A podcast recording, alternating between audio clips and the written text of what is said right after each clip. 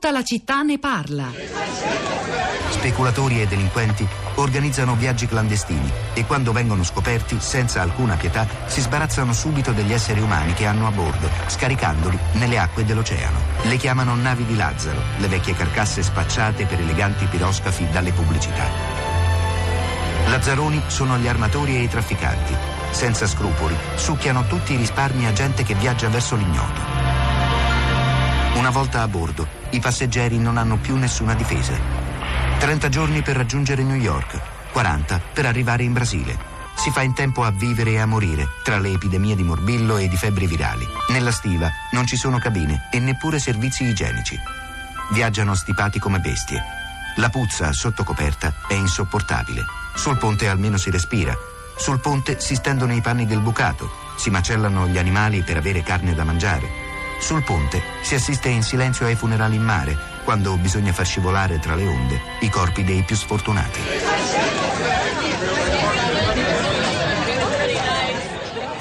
Era la storia dell'emigrazione italiana, un documentario di Roberto Olla che permette di confrontare il passato dell'Italia col suo presente, come la descrizione appena ascoltata dei viaggi compiuti in condizioni terribili nei, nei piroscafi di fine Settecento che ci rammentano eh, continue sulle, sulle nostre coste come, come, quelle di questa notte, di queste notti, perché sono 400 le persone che sono state tratte in salvo eh, dal mare dalle navi mh, proattiva Open Arms e Aquarius alle, alla, al largo delle, delle, nostre coste, proprio in queste ultime eh, due notti. Da un lato lo spiegano gli articoli che abbiamo letto in queste, in queste ore, eh, le condizioni meteo sono terribili, come potete immaginare, proibitive e nel frattempo i eh, trafficanti hanno abbassato i, i prezzi, le tariffe per le traversate. C'è poi una valanga di messaggi che ci state scrivendo. Questo dice: Devo essere felice di vedere uscire la nostra classe media per vedere entrare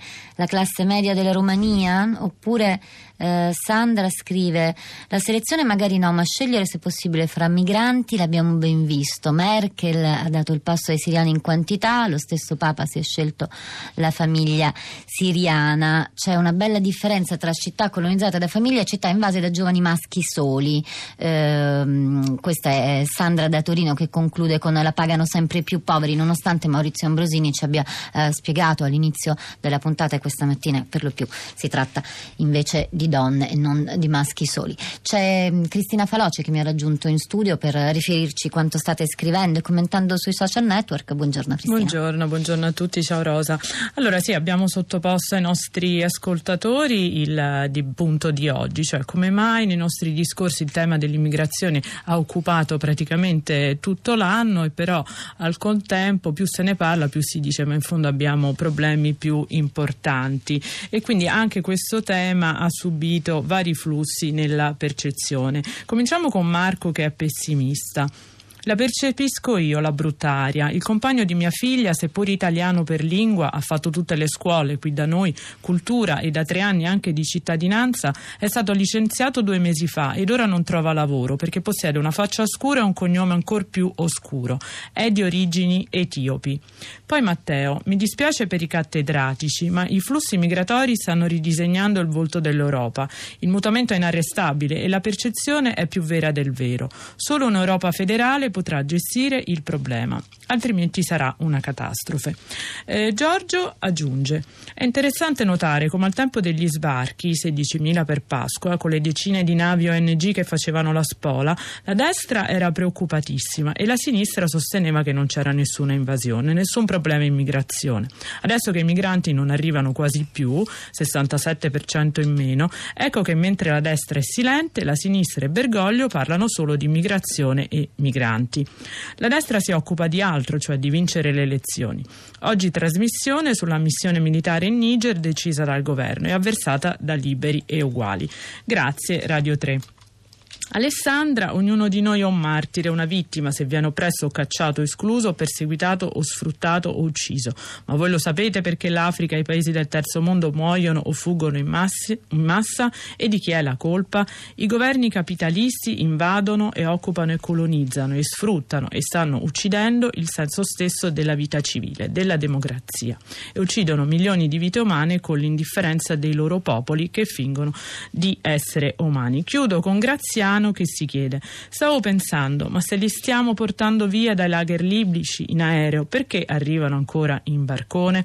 Ecco, magari c'è da aggiungere che le persone salvate in queste ore vengono prevalentemente dal Pakistan, dal Sudan e dal Bangladesh, che comunque i corridoi umanitari sono all'inizio, quindi insomma diamo anche il tempo per queste operazioni. Allora, altri sms. Stefano dice grazie davvero all'intelligenza e missionario antropologo. Aspettavo queste coraggiose parole. Grazie Mauro Armanino.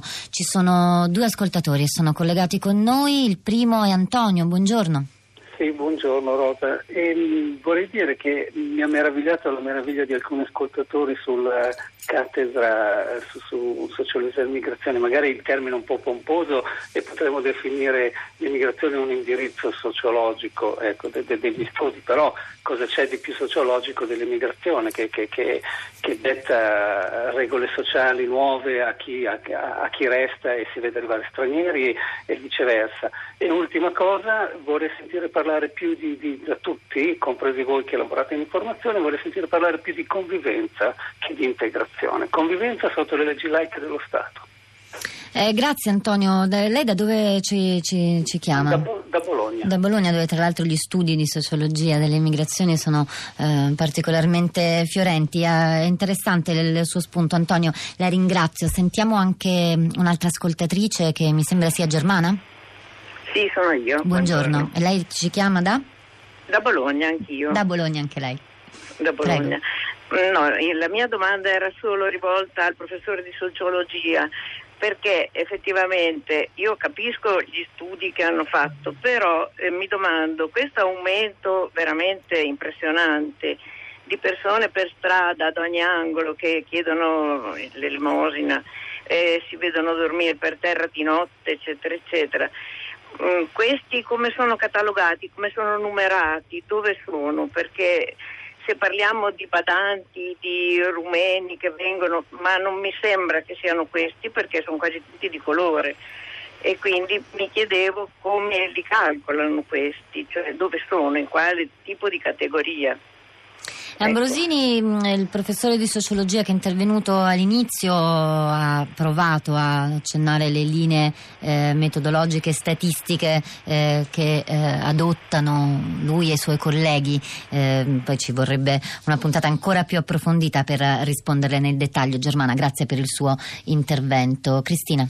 Allora, su Twitter continua la polemica sul Papa, peraltro c'è un'ultima ora del televideo eh, all'udienza generale, il Papa ha appena dichiarato sono i malvisti e disprezzati i primi destinatari dell'annuncio eh, della salvezza. Allora la polemica era sul fatto che il Papa ha paragonato la eh, famiglia di Betlemme ai migranti e qualcuno ha scritto come Cesare non sapevo che Giuseppe passasse le sue giornate in un centro di accoglienza a giocare con lo smartphone e Luigi però gli risponde un applauso a chi ci tiene a sottolineare che Giuseppe e Maria non erano migranti che non andavano altrove a farsi mantenere.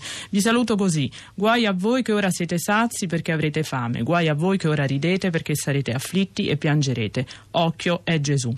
E chiudo se abbiamo ancora pochi secondi. In rete si trovano reportage su altre rotte dei migranti in Europa, ad esempio a Bardonecchia, il, il cammino di 7 km in mezzo alla neve che i migranti affrontano per arrivare in Francia.